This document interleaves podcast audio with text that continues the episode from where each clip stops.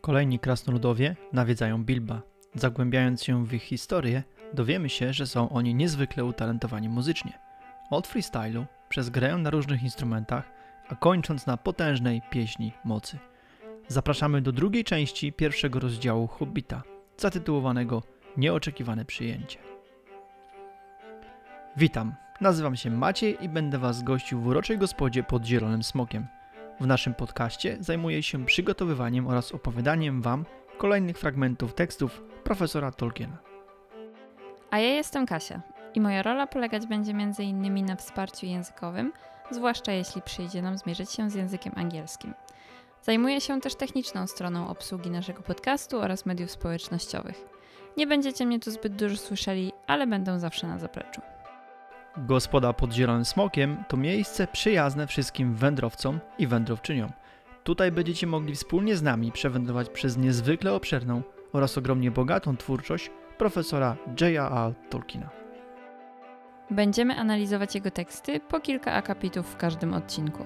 Zagłębimy się w historię, poszukamy ciekawostek oraz humorystycznych wątków. Sprawdzimy też, jak nasze rodzime tłumaczenia dzieł profesora wypadają między sobą, czy też w porównaniu do oryginalnego tekstu. W naszych analizach posiłkować się będziemy w dużej mierze już istniejącymi materiałami, których ogrom, co tu dużo mówić, jest niesamowity. Jeśli chcecie dowiedzieć się czegoś więcej o naszym podcaście, zachęcamy do zapoznania się z odcinkiem zerowym, gdzie mówimy trochę o sobie, a przede wszystkim o samej formie, inspiracji i celach naszych działań. Kończąc wstęp, zapraszamy do wspólnej wędrówki przez Śródziemie. Także zajmijcie miejsca w naszej gospodzie pod zielonym smokiem. Otwórzcie książkę, przygotujcie sobie kufelek dobrego trunku i zaczynamy naszą podróż do Śródziemia. Dobrze, słuchajcie, to przypomnijmy tylko dwa fakty. Po pierwsze, w poprzednim odcinku omówiliśmy fragment pierwszego rozdziału Hobbita do momentu, kiedy Bilbo odbył już rozmowę z Gandalfem. Następnego dnia zjawili się u niego Balin, Dwalin, Fili i Kili, a tuż po wejściu tych dwóch najmłodszych krasnoludów ktoś natarczywie dzwoni. W tym momencie za chwilę podejmiemy tekst znowu. Przypomnienie numer dwa. Hobbita analizujemy na podstawie klucza takiego, iż każdy rozdział jest czytany na podstawie tłumaczenia innego z polskich tłumaczy. Pierwszy rozdział to tłumaczenie Marii Skimiewskiej. To co? Zaczynamy i wchodzimy do tekstu. Biedny mały hobbit usiadł w holu i ukrył głowę w dłoniach, zadając sobie w duchu pytanie, co się właściwie stało i co się stanie dalej, i czy wszyscy ci goście zostaną u niego na kolacji. Ale dzwonek zadźwięczał najgłośniej jak potrafił, więc Bilbo pobiegł do drzwi. Okazało się, że to wcale nie czterech, lecz pięciu krasnoludów. Ten piąty zdążył nadejść, gdy Bilbo marudził w holu. Ledwie gospodarz nacisnął klamkę, a już wszyscy przybysze byli we wnętrzu jego domu i kłaniali się mówiąc do usług, jeden przez drugiego. Dori, Nori, Ori, Oin i Gloin brzmiały ich imiona. Wkrótce też pięć kapturów, dwa purpurowe, jeden szary, jeden brązowy, jeden biały, zawisło na kołkach Krasnoludy zaś zatknąwszy krzepkie dłonie za złote i srebrne pasy, ruszyły do jadalni. Zebrała się tam już spora gromada. Ten wołał o piwo, tamten o porter, ów o kawę, a wszyscy o ciastka, to też hobbit miał przez pewien czas pełne ręce roboty. Potężny dzban kawy właśnie grzał się na kominku, placki już zniknęły, a krasnoludy zabrały się do maślanych bułeczek, gdy nagle głośne kołotanie dobiegło ich uszu. Nie dzwonek, lecz trach, trach! Ktoś walił laską w piękne, zielone drzwi Hobbita. Bilbo puścił się korytarzem bardzo zagniewany i do cna ogłupiały. Równie fatalnej środy w życiu nie pamiętał. Otworzył drzwi z nienacka, tak, że wszyscy runęli do środka, jeden na drugiego. Znowu krasnoludy, czwórka, a za ich plecami stał Gandalf, oparty o laskę i śmiał się głośno. Wydrapał laską porządną szramę w pięknych drzwiach, a przy tej sposobności zatarł tajemniczy znak, który na nich zrobił poprzedniego dnia. No i pierwszy fragment dzisiejszego, dzisiejszego, dzisiejsze pierwsze czytanie. Mamy tutaj momencik, kiedy Bilbo biegnie do drzwi i, i otwiera. I co się dzieje w momencie, kiedy wchodzą nasi kolejni goście, czyli kolejnych pięciu krasnoludów? Bilbo pierwszy o czym myśli? Oczywiście zabraknie, czy oni zostaną na kolację, czy starczy mu jedzenia, czy zostanie dla niego przede wszystkim. Jak wiemy, wchodzi pięciu, mimo że dzwonek y, dźwięczał cztery razy wcześniej, to w poprzednim odcinku słyszeliśmy, y, bo piąty zdążył nadejść wtedy, w tym czasie, kiedy Bilbo się odciągał, a więc Dori, Nori, Ori, Oin i Gloin. Chciałbym tu zwrócić uwagę na poprawną wymogę, wymowę imion takich jak Oin czy Gloin. Wymawiamy Oin, O-Y-N bardziej niż O-In. Tutaj badacze rozprawiali w tej kwestii, jak y, powinna brzmieć poprawna wymowa tych imion i ostatecznie właśnie uznali, że taka wymowa jest jedyną poprawną. Gloin, Oin. W ten sposób wymawiamy imiona, które tak się właśnie kończą. A więc zostaje zawieszonych kolejnych pięć kapturów, kolejny kolor do zestawu. Tutaj oczywiście to jest super, jak te wszystkie krasnoludy w różnych barwach przychodzą sobie do naszego biednego małego Bilba. Pospały się kolejne zamówienia.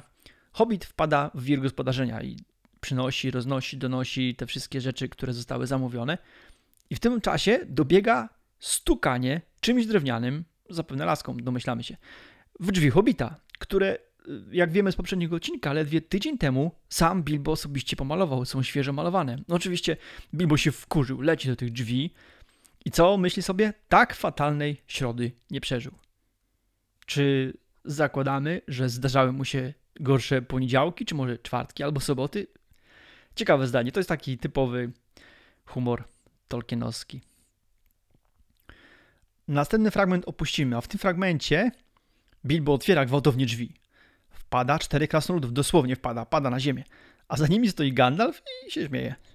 Przy okazji stukania zaciera sobie, zaciera znak, który zostawił tam poprzedniego dnia. Pojawiają się Bifur, Bofur i Bombur oraz przede wszystkim Thorin. Y, Co w tym fragmencie jeszcze się dzieje? O, Bilbo zostaje zbesztany przez Gandalfa za gwałtowne otwieranie drzwi. Czarodziej mówi: Nie poznaję cię, jesteś, nie jesteś sobą, że tak traktujesz gości, że każesz czekać, a później na gwałtownie otwierasz drzwi. Co by nie było, kolejne kaptury i kolory lądują na kołkach. No a za chwilę, w następnym fragmencie, dowiemy się czegoś o Torinie. Gdy cała czwórka krasnoludów ogarnęła się w sieni, błękitny kaptur należał do Torina, ogromnego, dostojnego krasnoluda. Był to nie kto inny, lecz sławny Torin Dębowa Tarcza we własnej osobie. Zgoła w tym momencie niezachwycony, że przydarzyło mu się paść plackiem w sieni Bilba z bifurem, bofurem i bomburem na grzbiecie. Na dobitkę gruba z bombur był bardzo ciężki. Torin zachowywał się wyniośle i nie wspomniał nic o usługach. Lecz biedny pan Baggins tyle razy powtórzył: Och, przepraszam, że wreszcie dumny krasnolud mruknął: Nie ma za co. I rozchmurzył czoło. No i pierwsze pytanie dotyczące tego fragmentu. Kasia, czy Torin naprawdę był tak duży? Na początku tego fragmentu dowiadujemy się, że Thorin był ogromny. A nie do końca jest to zgodne z oryginałem, gdzie Thorin był enormously important, a więc ogromnie ważny, a nie ogromnie wysoki czy wielki. Dla porządku, krasnoludowie mierzyli średnio 4 stopy 6 cali, czyli na nasze to jakieś 140 cm. Nigdzie indziej w książkach Tolkiena nie znaleźliśmy żadnej wzmianki o ponadprzeciętnym wzroście akurat tego krasnoluda. Tak więc był ogromnie ważny. Był także dumny i lekko się wywyższał. Do, do czego to prowadzi? Trzech pierwszych krasnoludów mówi standardowe do usług, ale Torin nie. Jest wyniosła od samego początku, co autor podkreśla, mówiąc, jak dostojny jest to krasnolud. Wieszają kaptury, w tym błękitny Torina, który okazuje się słynnym, nie wiemy dlaczego był słynnym, Torinem dębową tarczą. Nie wiemy też dlaczego ma taki, a nie inny pseudonim. Autor stopniowo dawkuje nam informacje. Bilbo po zwróceniu mu uwagi przez Gandalfa czuje się źle i strasznie przeprasza, co w końcu rozchmurza Torina. Gandalf po kapturach sprawdza listę obecności. To się dzieje wszystko w fragmencie, którego nie czytamy. Okazuje się, że są to odświętne kaptury i oczywiście zaczyna się zamawianie jedzenia. A propos wszystkich krasnoludów, którzy nam się stawili tutaj, zacytuję teraz fragment Eddy Poetyckiej w przekładzie Apolonii Załuskiej Stromberg z 1986 roku. Za chwilę domyślicie się, po co to robię.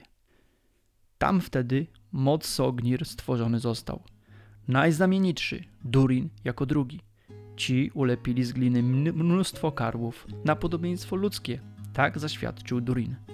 Nyi i Nidi, Nordri i Sudri, Austrii i Westrii, Althiof, Dwalin, Nar i Nain, Niping i Dain, Bifur, Bafur, Bombur i Nori, An i Onar, Ai, Miodwitnir, Wig i Gandalf, Widalf i Thorin, Tror i Train, Tek, Witr i Lid, Nyr i Nyrat, teraz ja Karłów, Ragin i Racwit wiernie wyliczyłem.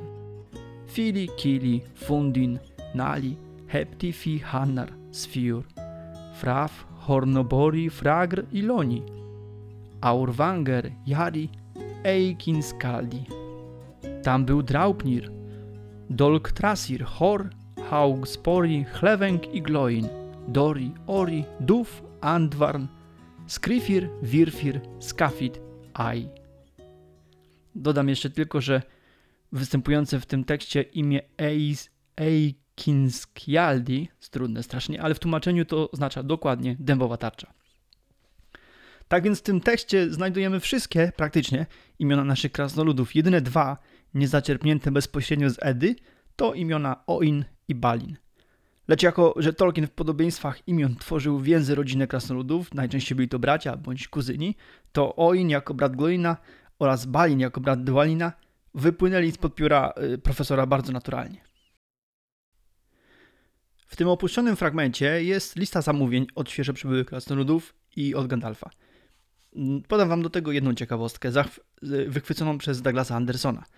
W zamówienie właśnie samego Gandalfa, czarodzieja, w wydaniach pierwszym i drugim, czyli tych wszystkich do w zasadzie 60 roku, były na końcu pomidory.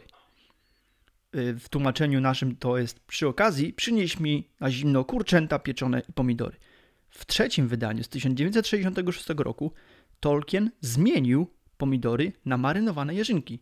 Dlaczego? Jak twierdzi Anderson, Tolkien z czasem zaczął coraz bardziej postrzegać hobbitów jako typowych Anglików, a, a ich kraj jako, jako Anglię. Oczywiście pomidory nie występowały naturalnie w Anglii, podobnie jak tytoń czy ziemniaki. Stąd podejrzenie, że zmiana miała dopasować tekst do zmieniającej się wizji profesora. Z- zwróćcie uwagę, że w późniejszych tekstach, które będziemy kiedyś tam omawiać, no, Władcy Pierścieni mówię tutaj, nie będzie już mowy o tytoniu. Tam będzie y, fajkowe ziele. Natomiast nie będzie też ziemniaków, bo pamiętamy, że tam są inna nazwa, taters.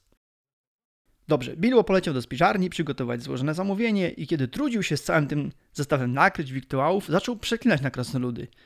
Jakby na zawołanie pojawiają się oni w drzwiach i pomagają hobbitowi przygotować nakrycia do uczty.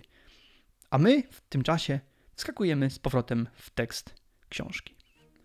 Na honorowym miejscu siedział Gandalf, a trzynastu krasnoludów wokół niego przy stole. Bilbo zaś na stołeczku przy kominku żół biszkopt. Apetyt opuścił go całkowicie. I usiłował robić dobrą minę, jakby wszystko, co się działo, było rzeczą najzwyklejszą w świecie, a wcale nie żadną przygodą.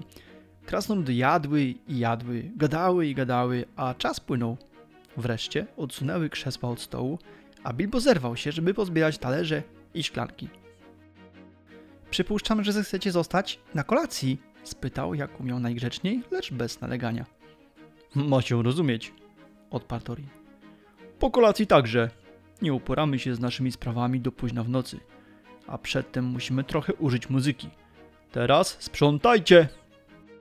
Na to dwunastu krasnoludów, ale nie Thorin, bo Thorin był zbyt dostojny i został przy stole rozmawiając z Gandalfem. Skoczyło na równe nogi i zaczęło układać nakrycia w wysokie stosy.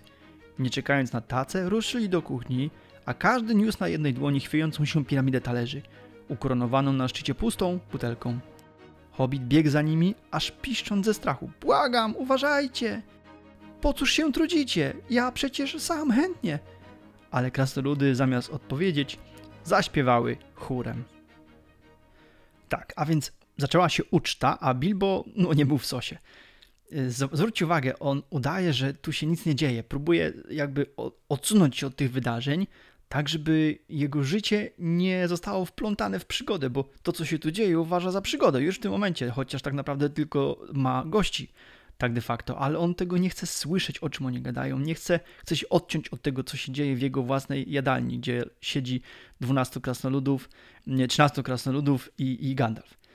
Jak w swojej książce zauważył Olson, Corey Olson, Bilbo próbuje udawać, że nie dzieje się nic nadzwyczajnego i przygodowego, mimo że niezwykłość i przygoda przeprowadziły inwazję na jego stabilne, spokojne życie. Pyta grzecznie, na, ile, na tyle grzecznie, na ile sobie może pozwolić, o kolację. No i pada jakby najgorsza dla niego odpowiedź ze strony Torina. Zostaną oczywiście długo i najpierw jeszcze musi być trochę muzyki. Rola muzyki u Tolkiena jest ogromna, a moc pieśni w wielu miejscach okaże się kluczowa. Dowiemy się tego z legendarium. W wielu sytuacjach pieśni odgrywają bardzo ważną rolę w wydarzeniach, w, w tym, co się dzieje i jak wpływają na bohaterów, na wrogów, na, na to, co się w ogóle wydarza na łamach książek. Wrócimy do tematu wielokrotnie muzyki podczas omawiania innych książek z legendarium profesora. Niemniej pierwszy raz z mocą pieśni zetkniemy się już w tym odcinku, ale nie teraz w tym momencie. Jednocześnie na polecenie głównego krasnoluda, czyli naszego Torina, ogromnie dostojnego, nie wiemy jeszcze dlaczego jest dostojny, dalej nie wiemy czemu nazywa się była tarcza. Wszyscy oprócz niego samego i Gandalfa biorą się za sprzątanie. Robią to w sposób ekwibilistyczny, pakując sobie wielkie piramidy z tych naczyń, a przestraszony o swoje dobra Bilbo biega między nimi i prosi, żeby zostawili, że poradzi, no ale krasnoludowie już zajęli się na polecenie swojego szefa. To zatrzymamy się na chwilę i powiemy parę słów o Torinie. Mały tutaj skok w bok. Przypomnę tylko, że mm, tej wiedzy, którą teraz zdobędziecie razem z nami, nie mieli pierwsi czytelnicy Hobbita. Przez pierwsze 17 lat od wydania tej książki właśnie Hobbita nie wiedzieli nic. Dopiero w zasadzie później, bo w, przy okazji trzeciego tomu Władcy Pierścieni i dodatków, które były w nim zawarte, można było znaleźć cokolwiek więcej o krasnoludach, o, o Torinie i o plemieniu mm, tych właśnie najważniejszych krasnoludów. Wiemy na pewno, że Torin urodził się w 2746 roku trzeciej ery. Był jednym z trójki dzieci Traina II. Od 2770 roku pędził wraz z resztą pobratymców życie na wygnaniu. W 2799 wziął udział w wielkiej bitwie w dolinie Azun-Zilbar u podnóża wschodniej bramy Mori. Ta bitwa zakończyła długą wojnę goblinów z krasnoludami, była bardzo krwawa i oba plemiona mocno ucierpiały na tych starciach. Sam Torin w pewnym momencie bitwy stracił swoją tarczę.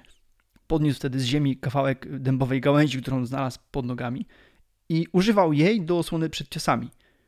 Stąd wziął się jego pseudonim Oakenshield, czyli dębowa tarcza.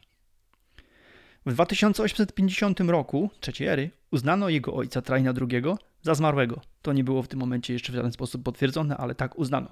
Od tego momentu pełnił on obowiązki króla swojego plemienia, choć pędzili życie wygnańców.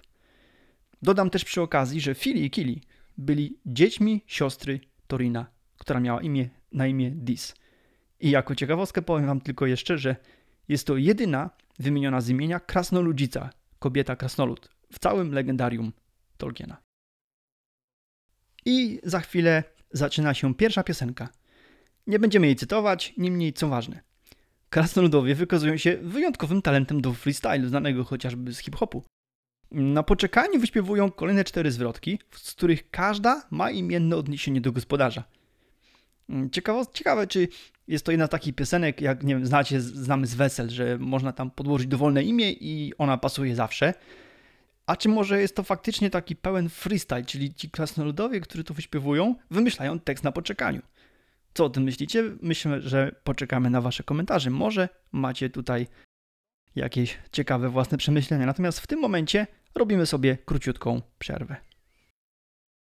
Dobra, słuchajcie, zebraliśmy już wszystkich krasnoludów w Bilba, mamy całą trzynastkę, więc może teraz nadszedł czas na to, żeby zrobić lekki skok na przeszłość i dowiedzieć się, kim byli krasnoludowie, skąd się wzięli, jakie jest ich pochodzenie i co mniej więcej o nich wiemy.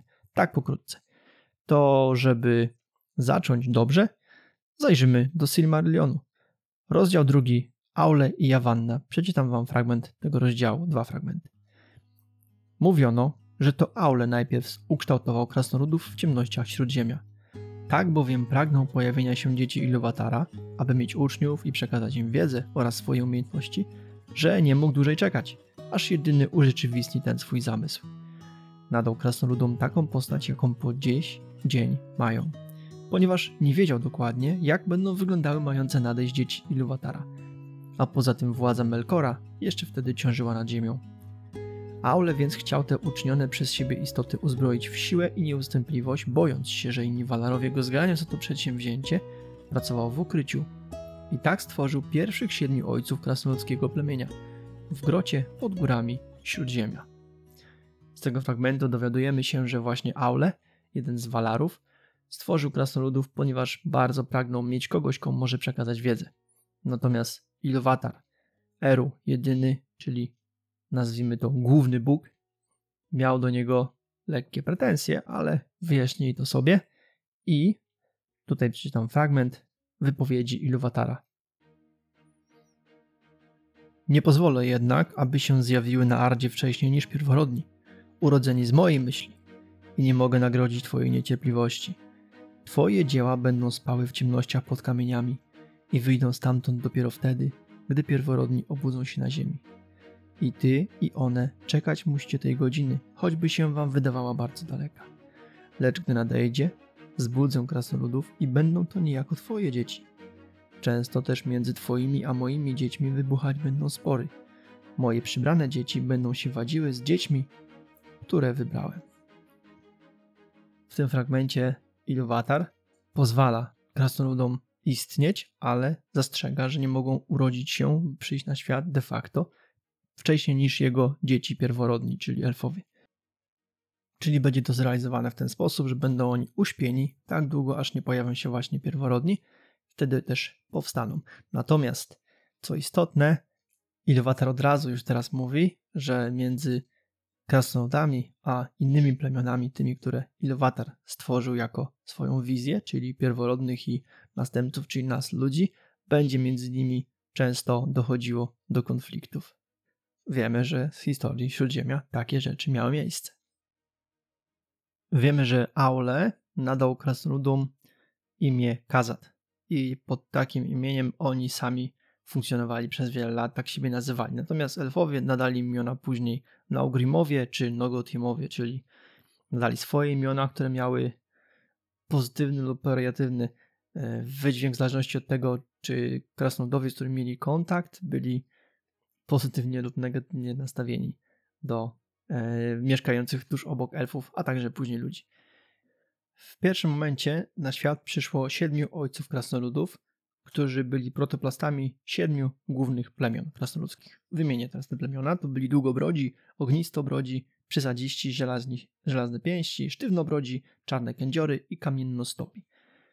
Jeśli chodzi o zachód Śródziemia, najbardziej nas interesują długobrodzi, ognistobrodzi i przysadziści. Oni byli, to były te plemiona, z którymi w legendarium mamy najwięcej do czynienia. Natomiast tych siedmiu ojców, w zależności od badacza czy różnych notatek Tolkiena, były takie wersje, że przyszli na świat razem z kobietami, czyli przyszło 14 krasnoludów na świat. To były pary, które utworzyły swoje e, plemiona, swoje szczepy. Natomiast jest też taka wersja, że było sześć par, a siódmy krasnolud Durin był bez pary i on jako główny krasnolud, jakby głowa wszystkich, nawet tych pozostałych szczepów, był bez pary.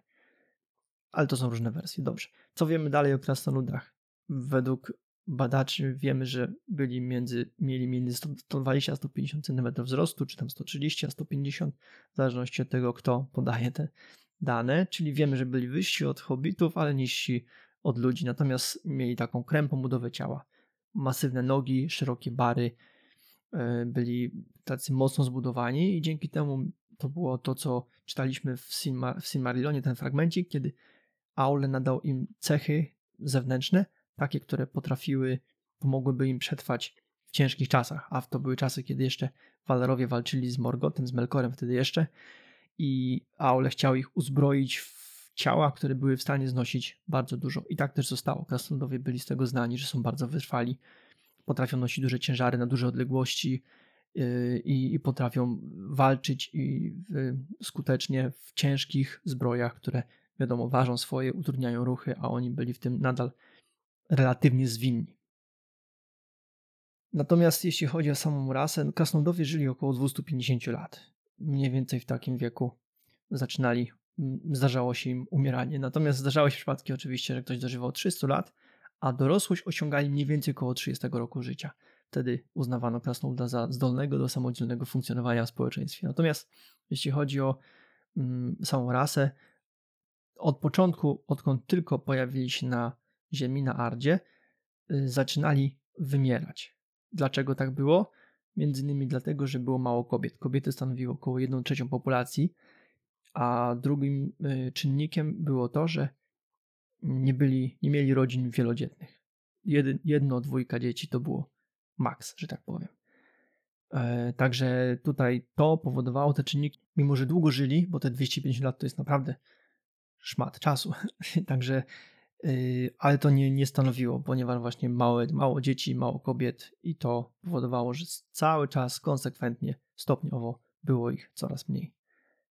Dobra, jeśli chodzi o cechy krasnoludów, przeczytam wam teraz najpierw fragment listu Tolkiena z oczywiście książki Listy pod redakcją Humphreya Carpentera.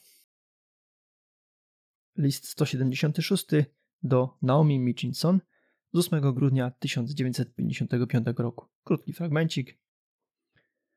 Ja właściwie myślę o krasnoludach jak o Żydach. Rodowici mieszkańcy, a zarazem obcy na terenach, gdzie mieszkają, posługujący się językami danego kraju, lecz z akcentem przyjętym z własnego, prywatnego języka. To są słowa profesora na temat krasnoludów. Co wiemy o nich? Wiemy przede wszystkim to, że mieli swój własny język, którego w zasadzie nie zdradzali nikomu. Oni używali tego języka wewnątrz swoi, w swoim środowisku, w tych swoich siedzibach między sobą, tylko i wyłącznie. Um, imiona, które znamy krasnoludów, to są imiona w językach ludzi bądź elfów, czyli plemion, z którymi krasnoludowie mieli do czynienia. Ale te krasnoludzkie imiona, które oni mają, bo oni mają takie imiona wszyscy, nie są znane nikogo. Nikomu nie są znane, oni tego nigdy nie, nie ujawniali jest bardzo mało nazw własnych czy słów, które w ogóle znamy z języka kuzdul, czyli języka krasnoludzkiego. E, to jest też taka cecha, o to, co mówił profesor w liście. Oni są bardzo skryci, tajemniczy, tak jak podobnie jak, jak e, osoby pochodzenia żydowskiego, przynajmniej tak było w czasach, kiedy e, profesor pisał ten list. To były środowiska zamknięte, które mm, miały swoją kulturę własną, swoją własną historię, bardzo ją pielęgnowały i szanowały, ale na zewnątrz byli bardzo pragmatyczni, funkcjonowali w społeczeństwie, mieli zamiłowanie do handlu i rzemiosła i tak dalej. To są cechy, które są bardzo wspólne u krasnoludów i ludności osób, y, którzy wyznają religię żydowską i są tacy konserwatywni w tej swojej religii. Natomiast wiadomo, cechy, które jeszcze bardzo były istotne, jeśli chodzi o charakterystykę krasnoludów, to była ta właśnie wytrwałość, niezłomność. Oni byli bardzo uparci, ale generalnie w zasadzie w historii Śródziemia, mimo że były te wojny, czy potyczki, czy sytuacje, kiedy między krasnoludami, alfami, czy ludźmi dochodziło do konfliktów, to globalnie rzecz biorąc, z punktu widzenia całości, krasnoludowie byli zawsze plemieniem po stronie dobra. Walczyli z Morgotem, później walczyli z Sauronem i stawiali mu opór. W zasadzie są w legendarium niektóre momenty, kiedy Tolkien sugeruje, że niektóre krasnoludy przeszły na stronę Saurona i walczyły po jego stronie, ale to są tylko wspomnienia, natomiast nigdy nie spotkaliśmy się z postacią krasnoluda będącego po stronie yy, zła. To chyba tyle, jeśli chodzi o, o takie szybką, króciutką kompendium wiedzy na temat krasnoludów, bardzo króciutką, bo żeby odpowiedzieć wszystko, trzeba by zrobić osobny odcinek. Być może tak zrobimy. Natomiast teraz jeszcze tylko powiem Wam, skąd można zaczerpnąć materiały. Oprócz książek Tolkiena i książek o Tolkienie. Tam jest mnóstwo rzeczy. Yy, zachęcam wszystkich polskich czytelników do, mm, do magazynu iGloss numer 5. Tam jest artykuł Anny Adamczuk, pseudonim Nifrodel. Kazadowie, czyli małe kompendium wiedzy o krasnoludach. Kilkanaście stron takiego faktycznie kompendium o krasnoludach i polecam przeczytać, bo naprawdę jest tam wszystko, co potrzebujecie wiedzieć. A oprócz tego zapraszam do zapoznania się z mm, kanałem na YouTubie oraz y, częściowo podcastem prowadzonym przez y, mm, osobę o pseudonimie Gotri. Gotri ma trzy odcinki podcastu poświęcone tylko i wyłącznie krasnoludom i ich historii oraz bardzo dużo, bardzo dużo vlogów na YouTubie na temat Śródziemia w ogóle. Także zachęcam do zapoznania się z tymi dwiema jeszcze polskimi, typowo polskimi pozycjami. Oczywiście link, czy też yy, krótki opis, skąd wziąłem te materiały, będzie w przypisach do danego odcinka na naszej stronie. Na pewno część z Was odwiedza naszą gospodę po raz pierwszy. Serdecznie Was witamy. Natomiast zarówno nowi goście, jak i stali bywalcy, przypominamy, Gospoda pod Zielonym Smokiem to nie tylko podcast. Można nas znaleźć na Instagramie pod.zielonym.smokiem, na Facebooku podcast pod Zielonym Smokiem. Czekamy też na Wasze maile na gospoda małpa pod zielonym smokiem pisane razem.com. Oczywiście nasz podcast jest dostępny na większości znanych platform takich jak Spotify, Google Podcast, Apple Music czy wiele innych. Jeżeli podoba Wam się to, co tutaj robimy, zachęcamy do wystawienia nam najlepiej pozytywnych ocen i komentarzy oraz do zasubskrybowania kanału. Zachęcamy również do rozszerzenia naszej społeczności. Jeśli macie znajomych, którzy mogą być zainteresowani wspólnym wędrowaniem przez dzieła Tolkiena, zaproście ich pod Zielonego Smoka. Im więcej wędrowców, tym więcej możliwości. Nasza strona internetowa podzielonym.smokiem.com zawiera linki do wszystkich odcinków wraz z przypisami, a także przebogatą bibliotekę książek Tolkienów, J.R.R. i Christophera oraz książek o Tolkienie. Zapraszamy też do dyskusji na wszystkich dostępnych kanałach. Jesteśmy otwarci na Wasze sugestie, podpowiedzi, komentarze, czy też dodatkowe informacje, które pomogą nam rozwinąć i ulepszyć naszą gospodę.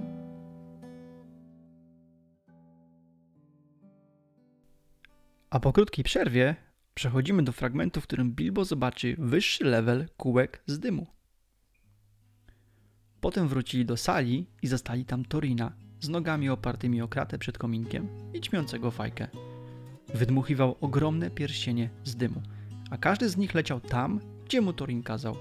Kominem w górę, zastojący na parapecie kominka zegar, pod stół lub pod sufit, gdzie krążyły w kółko, w kółko, ale gdziekolwiek leciały, nie mogły umknąć przed Gandalfem, który ze swojej krótkiej drewnianej fajeczki, pyk, wypuszczał mniejsze pierścionki dymu wprost w środek torinowych. Potem te kółka Gandalfa zieleniły się z radości, że sztuka się udała i wracały nad głowę czarodzieja. W chmurze kolorowych pierścieni dymu wyglądał naprawdę czarodziejsko. Bilbo stał jak urzeczony. Bardzo lubił kółka z dymu i zaczerwienił się na myśl, że poprzedniego ranka taki był dumny ze swoich pierścionków, które wysyłał nad pagórek. Dobrze, w pominiętym fragmencie mm, sprzątanie bez negatywnych konsekwencji, nic się nie zbiło, wszystko jest całe i zostaje ten, ten temat zakończony. Po powrocie zostają Gandalfa i Torina w sali, jak puszczają swoje kółka i Torin wdmuchiwał duże i kierował gdzie chciał. Natomiast Gandalf nie dość, że puszczał kółka, które goniły te torinowskie, przelacywały przez środek, potem wracały i gromadziły się wokół głowy czarodzieja. Dodatkowo nabierały kolorów, były zielone z radości. Bilbo patrzył urzeczony, po czym poczuł lekkie zażenowanie, bo przypomnijcie sobie z poprzedniego odcinka, był bardzo dumny ze swoich kółek puszczanych w obecności Gandalfa. Myślał, że zrobił na nim wrażenie, a tutaj oczywiście czar prysł. Dobra, to co? Podejmiemy teraz tekst dokładnie w tym miejscu, gdzie skończyliśmy. A teraz muzyka, rzekł Torin. Przynieście instrumenty. Kili i Fili skoczyli po swoje worki i wrócili każdy ze skrzypcami. Dori, Nori i Ori wydobyli spod płaszczy flety. Bombur przyniósł z halu bęben. Bifur i Bofur także wyszli na chwilkę i zjawili się z klarnetami, które pozostawili przedtem wśród lasek w sieni. Dwalin i Balin powiedzieli Przepraszam, zostawiłem swój instrument na ganku. Na co Torin zawołał Przynieście i mój przy sposobności. Przytaszczyli więc dwie ogromne wiolonczele, większe niemal od nich samych, oraz harfę Torina w zielonym pokrowcu. Była to piękna, złota harfa. A gdy Torin dotknął strun, natychmiast zabrzmiała muzyka, tak niespodziana i słodka, że Bilbo zapomniał o wszystkim i wyobraźnia przyniosła go daleko, w tajemnicze krainy, nad którymi świecą dziwne księżyce daleko za wodę, daleko od hobickiej norki pod pagórkiem. Mrok płynął do sali przez małe okienko w stoku pagórka. Płomienie na kominku migotały. Był kwiecień, a krasnoludy grały, wciąż grały, a cień brody Gandalfa drżał na ścianie. Ciemności wypełniły pokój. Ogień zgasł, cienie zniknęły, a krasnoludy grały jeszcze. Nagle Któryś zaczął śpiewać do wtóru melodii. Potem inni przyłączyli swe głosy, niskie, przytłumione głosy krasnoludów, przyzwyczajonych z dawnych czasów do śpiewania w swoich głębokich, podziemnych siedzibach. A oto parę strofek z ich pieśni, chociaż naprawdę nie sposób wyobrazić jej sobie bez muzyki. Co to jest za moment w książce? No naprawdę uwielbiam ten fragment z całą tą pieśnią i tym, co się wydarzy po tym, ale, ale po kolei. Co się dzieje? Najważniejszy krasnolud, Torin, wydaje kolejne polecenie, żeby przynieść instrumenty. I nasi krasnoludowie lecą po swoje muzyczne sprzęty. Słuchajcie, oni mają skrzypce, flety, klarnety. Ja to jeszcze rozumiem, to są małe instrumenty. Ale bęben? Wiolonczele większe od nich samych? Harfa? Serio? I oni to przynieśli? Nieśli ze sobą z y, gór błękitnych? Nie wiadomo skąd dokładnie i nie wiadomo jak daleko? Oczywiście jest to znowu ewidentnie taki dziecięcy, zabawny ton. No, wyobraźcie sobie tego Balina i Dwalina wędrujących przez Hobbiton i nie wiadomo jeszcze gdzie tam wędrowali, z wiolonczelami większymi od nich samych. To nie jest takie siup hop. No i co jeszcze jest tutaj ciekawe, ci goście zabierają się na wyprawę przeciwko smokowi do samotnej góry. Część z nich wie, co to jest walka ze smogiem, z czym się charakteryzuje, co ich czeka w ogóle w czasie wędrówki do samotnej góry. Przede wszystkim Torin wie, to jest inicjator. A tak naprawdę tylko ci fili mają jakiekolwiek narzędzia. Żaden z nich nie ma broni. Nawet, nawet dostojny Torin dębowa tarcza nie ma broni. Ale każdy z nich ma ze sobą instrument. No, nie ukrywam, że jestem pewien, że wartość instrumentu jako wytworu rękodzielniczego w tamtych czasach, w, odpowied w odpowiedniku naszego mm, średniowiecza, na pewno jest nie mniejsza niż podstawowego miecza czy, czy topora. I oni idą z instrumentami. Paradoks. Nie wspominając nawet o przydatności potencjalnej wyprawie przeciwko smokowi. No po co im klarnety, chyba że chcieli go pokonać muzyką. Może to była ich sztuczka na smoka. Dobrze, no pierwszy fragment tego tekstu, tak jak widzimy, zabawny, bardzo infantylny, ale zobaczcie, jak gwałtownie przechodzi on w zupełnie inny, kiedy to Torin trąca struny swojej harfy. Zobaczcie, co się dzieje. Muzyka wyrywa natychmiast Bilba w tajemnicze krainy, daleko za wodę, daleko od norki. I tutaj na pewno tak myślę, że pierwiastek tukowski się aktywował w tym momencie.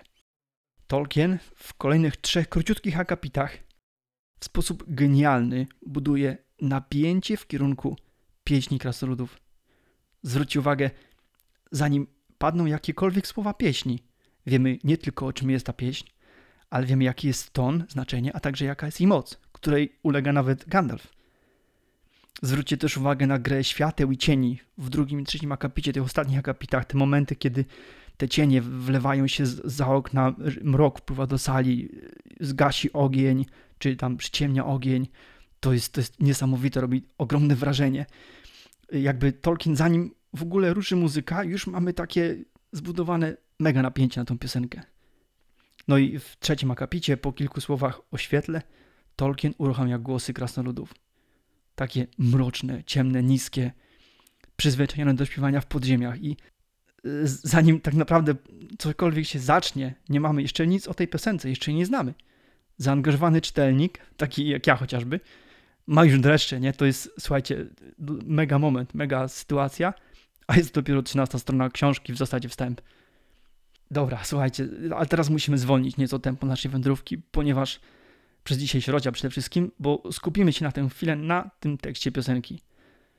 Tekst jest genialny, jest, ma potężny wydźwięk, ma znaczenie ogromne, ale także ogromną moc sprawczą bezpośrednio.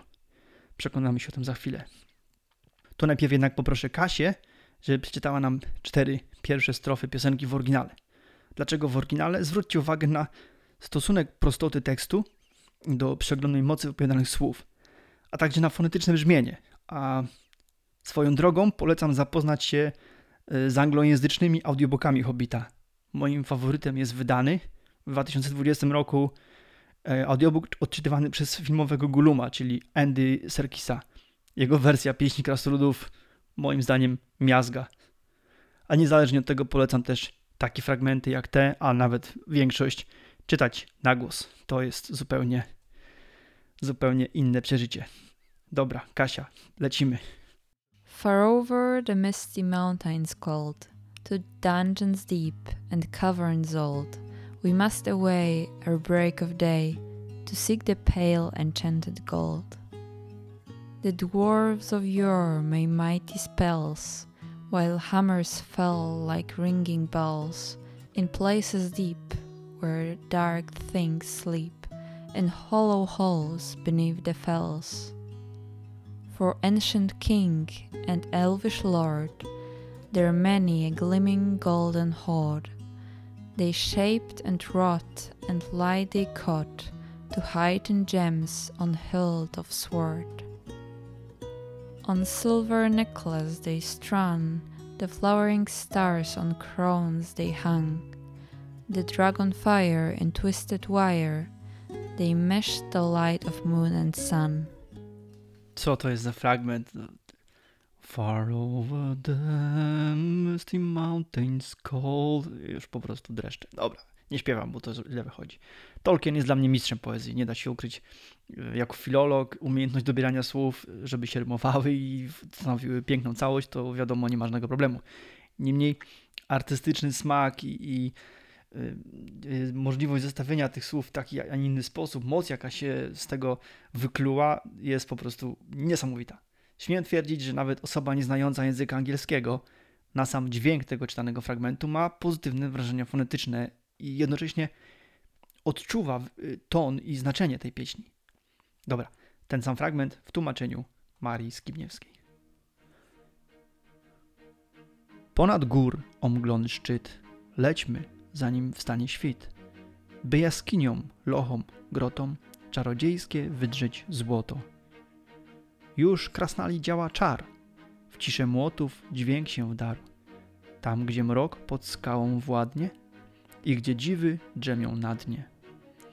Dawnych elfów możny ród złota tu zgromadził w brud i w podziemnych kuźniach młotem z kruszcu miecze kował złote. Na srebrzystych nitek pas nizał błyski liśniących gwiazd, złotych koron zaś obręcze księżycowe wplatał tęcze. Osobiście uważam, że jest to najlepsza polska wersja piosenki pieśni krasnoludów.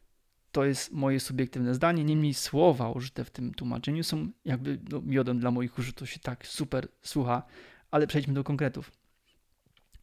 Pierwsza zwrotka, taka jak tutaj słyszeliśmy, powraca ponownie jako piąta i dziesiąta, czyli mniej więcej w połowie oraz na samym końcu pieśni, w tej części pieśni, którą znamy na podstawie tego, co tutaj usłyszymy i przeczytamy w tekście.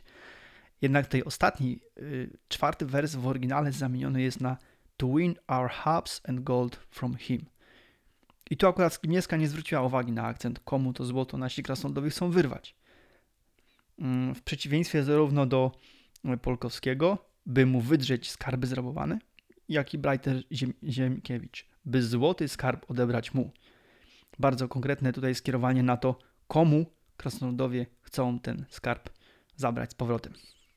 Ta powtarzana zwrotka, jak zauważa Olson w Exploring J.R.R. Tolkien's Hobbit, jest kluczowa, bo wyjaśnia w zasadzie wszystko, co powinniśmy wiedzieć o przedsięwzięciu krasnoludów. Mówi nam, gdzie się wybierają, dungeons deep and caverns old, podaje dystans, zarówno fizyczny, jak i w przenośni, far over the mountains cold, zaznacza również niejaki przymus czasowy na podjęcie się misji, we must away a break of day i w końcu, co najważniejsze, podaje przyczynę wyprawy. To seek the pale enchanted gold. To teraz rzucimy okiem, jak w stosunku do ogromnej istotności tej jednej powtarzanej zwrotki wypadły wszystkie nasze trzy rodzime tłumaczenia. Z tym, że poddamy analizie dokładnie pierwszą z tych trzech podobnych zwrotek. Zaraz się dowiecie dlaczego. Wersję Skimiewskiej już poznaliśmy, ale pozwolę sobie ją tu powtórzyć, tak żebyśmy razem poszukali za chwilę przeczytanych fragmentów każdej y, z naszych tłumaczeń. Ponad gór omglony szczyt. Lećmy, zanim wstanie świt, by jaskiniom, lochom, grotom czarodziejskie wydrzeć złoto. Mamy wszystko, o czym mówiła Kasia. Choć konsensus czasowy i odległościowy, czyli drugi i trzeci wers, są ze sobą zamienione miejscami w stosunku do oryginału. Teraz ta sama zwrotka u Breiter Ziemkiewicz. Wśród szczytów gór, w głębinach stu, w otchłaniach hen, gdzie skalne wrota, gdzie mrok i mgła u kresu dnia, my swego wciąż szukamy złota. Przede wszystkim chciałbym tutaj zauważyć, że w odróżnieniu do oryginału tłumaczenie Breiter Ziemkiewicz zawiera mocno zmienione wersje tej zwrotki, zarówno w momencie, kiedy występuje ona jako pierwsza, środkowa czy ostatnia. Niemniej tutaj w tym właśnie fragmencie, który przeczytaliśmy, brakuje mi przede wszystkim tego czasowego przymusu. Jedynym odniesieniem do czasu jest u kresu dnia, co nie oddaje oryginalnego pośpiechu i pilności zdania. Słuchajcie, krasnoludowie, ponaglani przez Gandalfa, czują, że to jest właśnie ten czas i oni muszą teraz wyruszyć. To nie może być odsunięte w czasie. Przejdźmy teraz do wersji Polkowskiego. Hen za góry, przez zamglone wyżyny, w mroczne lochy, prastare pieczary. Powędrować przed świtem musimy, by odnaleźć skarb zaczarowany. Chyba zgodzicie się ze mną, że jest to bezsprzecznie najwierniejsza oryginałowi wersja. Zawiera dokładnie te same elementy i są one na właściwych miejscach. Są też świetnie zaakcentowane. Nie zmienia to jednak faktu, że brzmieniowo nadal wyżej cenię wersję skiniewskiej brzmieniowo, co podkreślam jest moim subiektywnym, prywatnym odczuciem i zdaniem. Natomiast tłumaczenie polkowskiego jest perfekcyjnie, znaczy, perfekcyjne znaczeniowo yy, i merytorycznie. Oczywiście mam jednak ogromny szacunek dla pracy wykonanej przez całą trójkę polskich tłumaczy, a już tłumaczenie poezji uważam za wyższą szkołę jazdy. Także czapki z głów dla całej trójki. Dobrze, skończmy z prywatnym zdaniem, wróćmy do tekstu. Całą piosenkę możemy podzielić na dwa fragmenty. Wersy od 1 do 5, przy czym pierwszy i piąty to jest powtarzana podobna właśnie ta zwrotka kluczowa. To są fragmenty mówiące o życiu krasnoludów i, i pracy krasnoludów w czasach największego sukcesu Królestwa pod samotną górą, w czasie, kiedy to królestwo kwitło. Fantastycznie jest to ukazane, jak, jak rzemieślnicy krasnoludcy potrafili w wytwory swoich kowalskich młotów, te swoje jubilerskie klejnoty wplatać światło. Z czasem dowiemy się, jak bardzo tego typu klejnoty były istotne w całym legendarium Tolkiena. Dobrze, a potem zaś mamy wersy od 6 do 10. I tutaj dziesiąta zwrotka to jest ta powtarzana, główna zwrotka, która jednak jest minimalnie zmieniona. W ramach tego fragmentu dowiemy się, jak przebiegła zagłada krasnoludów i upadek Reboru. Natomiast smok jako, jako gatunek jest nazwany tylko raz w oryginale, prawda Kasia? Tak, w trzecim wersie ósmej zwrotki jest taki fragment. The dragon's ire more fierce than fire. Niemniej nigdzie nie pada imię smoka, uznawane przez krasnoludów za przeklęte. Cała ta część, czyli wersy 6 do 10, opowiadają o wydarzeniach związanych z atakiem tego przerażającego gada. No i oczywiście pieśń kończy się tą wspomnianą, już zmienioną delikatnie główną zwrotką, czy może refrenem, o którym mówiliśmy chwilę wcześniej. Dobra, coś czuję, że to będzie dłuższy odcinek, ale mam nadzieję, że jakoś to przeżyjecie. Wracamy teraz do książki i zobaczymy, jak pieśń oddziałuje na naszego małego Bilba. Będzie to jednocześnie ostatni fragmencik, jaki dzisiaj przeczytamy i przeanalizujemy. Mm, moim zdaniem jeden z najlepszych fragmentów, jeśli nie całej książki, to na pewno pierwszego rozdziału. Super jest to, co się zaraz wydarzy z naszym hobbitem. Popatrzcie przede wszystkim na siłę, jaką ma ta pieśń w odniesieniu do naszego głównego bohatera. Gdy tak śpiewali, Bilbo poczuł, że budzi się w nim miłość do pięknych rzeczy, które powstają dzięki pracy rąk, zręczności i czarom. Namiętna i zazdrosna miłość, najgorętsza pożądliwość serc krasnoludzkich. Coś z dziedzictwa Tuków ocknęło się w hobicie. Zapragnął ruszyć w świat, zobaczyć wysokie góry, usłyszeć szum sosen i potoków, zbadać głębie jaskiń, miecz nosić u boku zamiast laski. Wyjrzał przez okno. Na ciemnym niebie ponad drzewami świeciły gwiazdy. Pomyślał o klejnotach krasnoludów, błyszczących w mroku podziemi. Nagle z lasu za wodą wystrzelił w górę płomień. Ktoś pewnie rozpalił ognisko. I hobbitowi wydawało się, że to zbójeckie smoki napadły na jego spokojny pagórek i chcą wszystko puścić z dymem. Wzdrygnął się i bardzo szybko stał się znów zwykłym panem Baginsem z Bagen pod pagórkiem. Co to był za fragment? Zwróćcie uwagę na ogromną, ponadprzyrodzoną siłę tej pieśni. Jak ona działa na Bilba. Ale po kolei. Jeśli chodzi o pierwszy fragment, pomoże nam szybciutko Kasia. Zwróćcie uwagę, pieść nie tyle, że tworzy wyobrażenie złota, wyrobów rzemieślników i pożądania do niego. Pieśń bardzo konkretnie budzi to pożądanie jako fizyczne uczucie. Moc tej pieśni jest potężna. Budzi najgorętszą pożądliwość krasnoludzkich serc, a w oryginale jest to jeszcze bardziej podkreślone. Hobbit felt the love of beautiful things, co oznacza, że Bilbo poczuł miłość do pięknych rzeczy. Dzięki, Kasia. I co się dzieje dalej? Kolejny raz odpala się tuk. Niemniej zwróćcie uwagę, jakie jest rozumienie przygody. Jest mm, nie tylko niepełne, jest kompletnie infantylne. Nasz hobbit chce iść w góry, kompletnie nie mając świadomości o czyhających tam niebezpieczeństwach. Chce usłyszeć szum sosen, choć przed chwilą słyszał ten szum, jak płynęły po ataku smoka. Chce zbadać podziemia, nie zwracając w ogóle uwagi na mieszkających tam goblinów czy inne stworzenia równie niebezpieczne. Wreszcie pragnie zamienić laskę na mieczyk, ale on chce go tylko nosić. Nie bierze pod uwagę, że będzie musiał go użyć. W kolejnym fragmencie za oknem dostrzega gwiazdy jako klejnoty. Gwiazdy, które dla elfów są bardzo istotne w całym legendarium Tolkiena. Yy, I tutaj też działają na Bilba bardzo pozytywnie. On je dostrzega jako te klejnoty, o których śpiewają krasnoludowie. Jego obudzone odczucia są spotęgowane, czyli to jeszcze po, potęguje te wszystkie pozytywne yy, uczucia, jakie ta super mocna pieśń wywołuje. Ale w pewnym momencie zauważa łunę świeżo rozpalnego ogniska.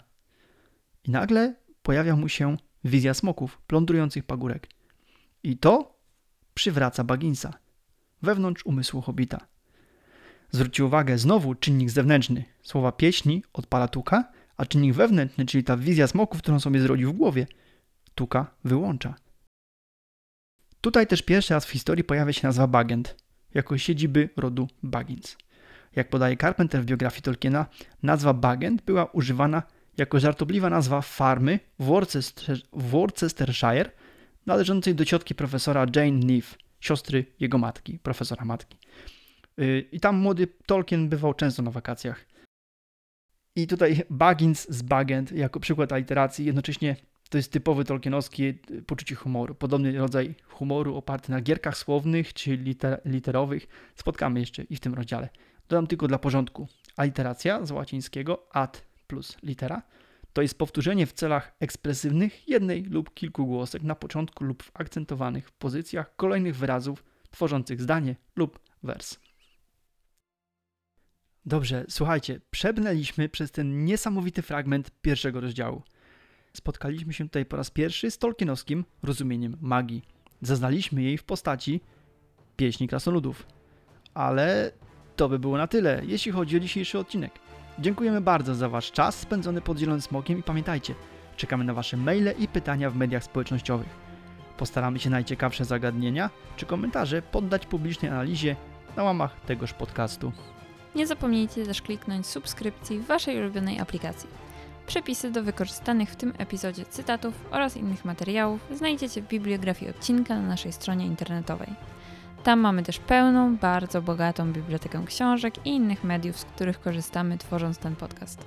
A w oczekiwaniu na kolejny odcinek zapraszamy do przeczytania kolejnego fragmentu książki. Bądźcie gotowi, gdy w następnym epizodzie Zakończymy pierwszy rozdział Hobbita. Niemniej będzie to bardzo istotny odcinek, bo poznamy w nim smoka oraz dużą część historii samotnej góry. Także do usłyszenia w podcaście pod Zielonym Smokiem za dwa tygodnie. Dziękujemy, że jesteście z nami i jak mówił Gandalf, niech wiatr niesie wasze skrzydła tam, gdzie słońce żegluje i gdzie przechadza się księżyc.